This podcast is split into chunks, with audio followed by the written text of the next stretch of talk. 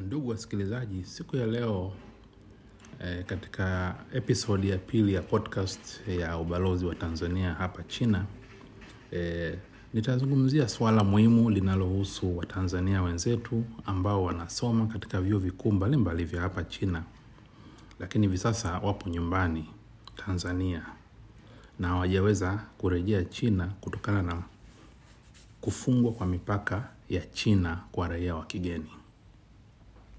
Kama inavyofahamika, mlipuko wa COVID-19 ulipotokea mara ya kwanza hapa China mwezi Desemba mwaka 2019, kulikuwa na hofu kubwa ya usalama ndani ya China. Hofu hii ilikuwa halisi kutokana na taarifa za idadi kubwa ya watu waliokuwa wakiugua na kupoteza maisha kila siku kutokana na janga hili la korona.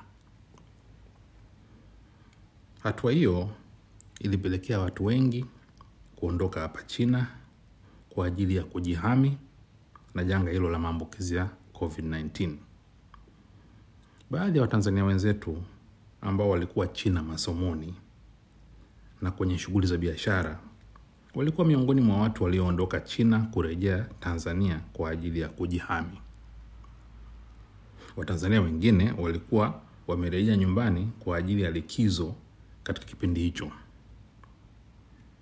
Kwa upande mwingine, huku nyuma, serikali ya China ilichukua hatua mbalimbali za kukabiliana na janga la korona, huku mkazo mkubwa ukiwa ni kwenye kudhibiti maambukizi ya ndani na maambukizi kutoka nje. Miongoni mwa hatua walizochukua kudhibiti maambukizi ya ndani ilikuwa ni kuufungia mji wa Wuhan uliokuwa chimbuko la ugonjwa huu wa COVID-19. Kule ndio ilikofanyika lockdown. Watanzania wenzetu zaidi ya mia tano walikuwa ndani ya Wuhan wakati mji huo unafungwa na wamekaa zaidi ya mwezi mmoja katika kifungo hicho. Hatua ya pili ambayo ilichukuliwa na serikali ya China ilikuwa ni kufunga mipaka yake kwa raia wa kigeni kuingia China kuanzia tarehe 28 Machi mwaka 2020 yaani mwaka jana. Hatua hiyo ilipelekea raia wa kigeni wote waliokuwa nje ya China, wakiwemo Watanzania wenzetu waliokuwa wamerudi nyumbani, kushindwa kurejea nchini China. Hatua hiyo ilipelekea vyuo vikuu ambavyo vina wanafunzi wako nje viliamua kuanzisha mafunzo kwa njia ya mtandao, yani online classes. Hadi leo ninapozungumza tarehe moja Mei, China bado haijafungua mipaka yake kwa raia wa kigeni na wanafunzi wetu wameendelea kusoma kwa njia ya mtandao. Hapo katikati, serikali ya China ililegeza masharti kidogo ili kuruhusu raia wa kigeni kuingia China, lakini hatua hii haikuwahusu wanafunzi bali iliwahusu raia wa kigeni waliokuwa na familia zao hapa China. Lengo lilikuwa ni kuwawezesha kujumuika na familia zao, ili mradi tu wawe na hati za ukazi, residence permit. Hatua hiyo pia iliwahusu pia watu wenye hati za ukazi za China ambao wana makampuni yaliyosajiliwa hapa China au wameajiriwa kwenye makampuni yaliyosajiliwa China. Kabla ya kuingia China, watu hao ambao wameruhusiwa kuja wanatakiwa kufuata masharti yaliyowekwa kudhibiti maambukizi. Masharti hayo ni pamoja na kupimwa COVID-19 mara mbili masaa sabini na mbili kabla ya kuondoka nyumbani, yaani kutoka Tanzania au sehemu nyingine yote duniani, na endapo safari yako itahusisha kupitia nchi nyingine, yani transit. Kwa mfano, unataka kuja China kwa kutumia shirika la ndege la Ethiopia, ukitoka Dar es Salaam ukafika hadi Ababa, unatakiwa uteremke pale ukapime tena COVID mara mbili kabla ya kuendelea na safari yako kuja China. Au kama umetokea Dar es Salaam eh, kwenda Dubai la Emirates ili uje China, pale Dubai itatakiwa uteremke kwenye ndege upime covid mara mbili. Hivyo hivyo ukitia ndege kama ya uturuki ukaenda istanbul lazima utoke nje upime covid mara mbili kabla ya kuendelea na safari ya kwenda china. Na wanapofika china baada ya kutoka kwenye hizo, sehemu kwanza pale pale uwanja wa ndege wanapimwa covid-19 kisha wakikutwa hawana ugonjwa wanatakiwa kuanza karantini kukaa ndani kwa siku ishirini na moja katika hoteli iliyopangwa na serikali kwa gharama zako mwenyewe. Katika kipindi hicho cha karantini kila wiki unatakiwa kupimwa covid mara moja. Na ukishamaliza siku zako ishirini na moja za karantini utatakiwa kukaa siku saba nyumbani pasipo kujichanganya na umma. Yaani huwezi kwenda kwenye shughuli kwenye mkutano sokoni au pengine maeneo ambayo yana watu hautaruhusiwa kwa siku saba. Kwa hiyo kwa ujumla ni kama eh, unakuwa kwenye kifungo kwa siku ishirini na nane. Takriban huo ni mwezi mzima. Hizi ni hatua ambazo wenzetu wamezichukua kudhibiti maambukizi. Wameamua kuchukua hatua hizo baada ya kuyapitia madhira ya janga la covid-19 yaliyopelekea watu takriban laki moja na elfu tatu mia tano tisini na tano kupata maambukizi ya covid-19 na kati yao watu elfu nne mia nane hamsini na saba walipoteza maisha. Ndugu zangu ni wazi kwamba hatua hii ya china kufunga mipaka yake kwa raia wa kigeni imekuwa na athari kwa watanzania wenzetu wanaosoma katika vyuo vikuu vya china ambao hivi sasa wako huko nyumbani pamoja na kwamba umewekwa utaratibu wa mafunzo kuendelea kwa njia ya mtandao yani online classes kuna changamoto kadhaa wanazokabiliana nazo ndugu zetu.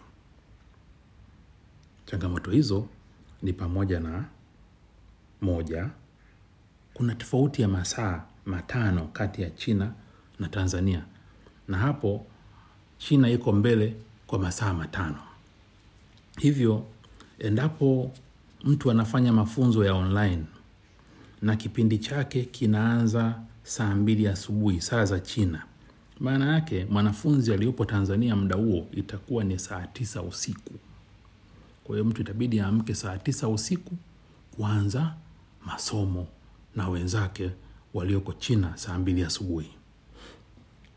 Changamoto ya pili ni kwa wanafunzi kujikuta wanakuwa na gharama za ziada mbali na ada waliokushalipa shule. Sasa wanatakiwa kulipa gharama za mtandao almaarufu kama bando ili kufanya masomo ya online.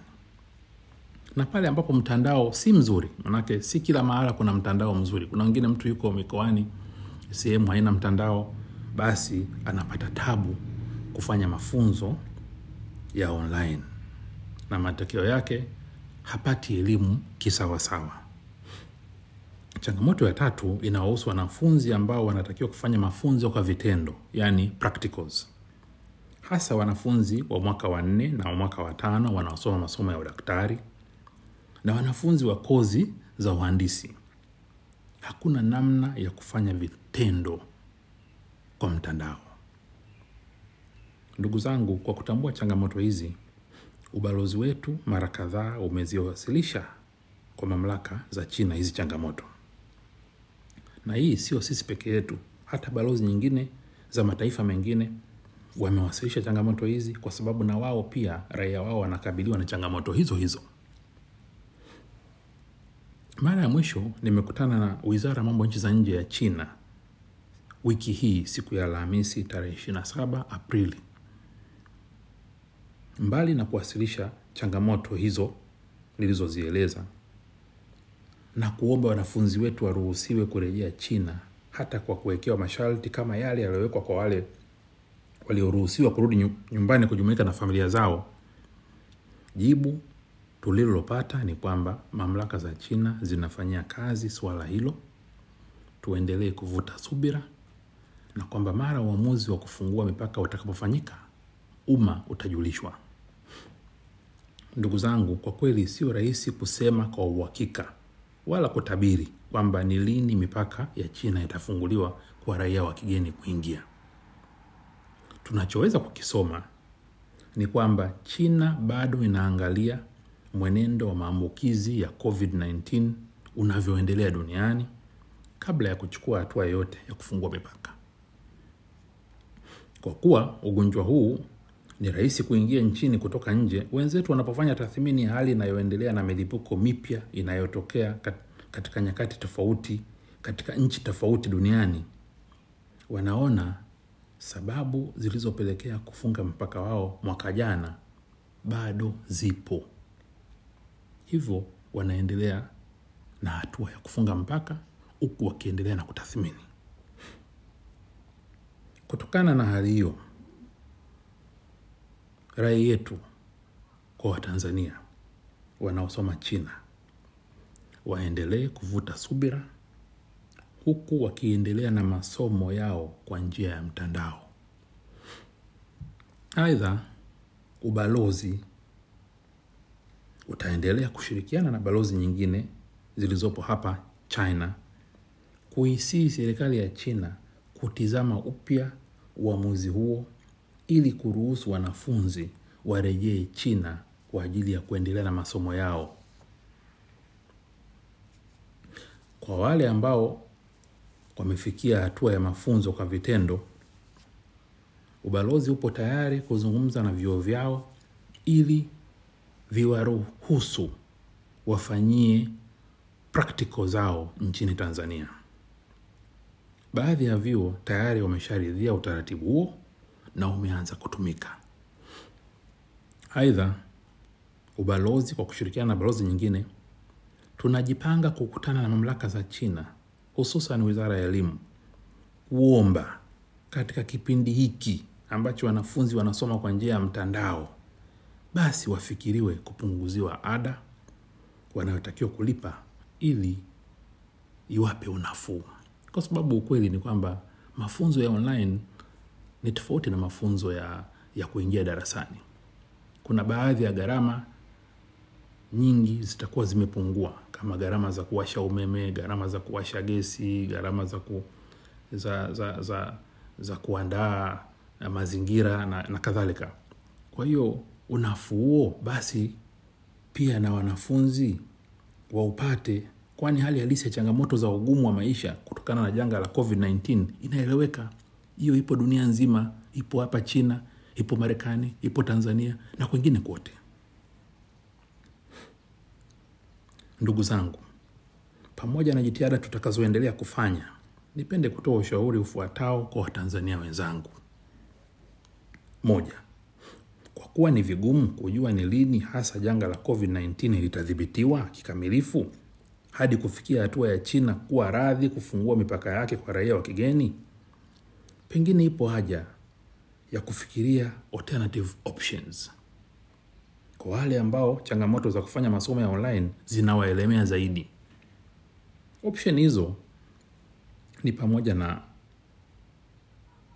kuhama kutoka vyuo vya China na kujiunga na vyuo vya nyumbani huko Tanzania au kwenda katika vyuo vingine katika nchi ambazo hazijafunga mipaka yake. Ushauri huu una mantiki zaidi kwa wale ambao kozi zao zinahitaji mafunzo kwa vitendo.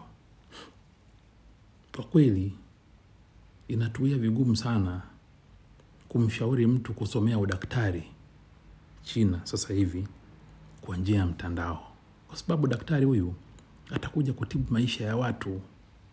Kwa hiyo lazima daktari apikwe sawasawa, aive sawasawa kwa mujibu wa taratibu za za mitaala ya mafunzo ya udaktari. Sasa kama kama mafunzo yenyewe yatakuwa mitaala haikidhi hai, hai viwango kwa sababu ya kujifunza kwa njia ya mtandao, kwa kweli huko ni kuhatarisha maisha ya Watanzania.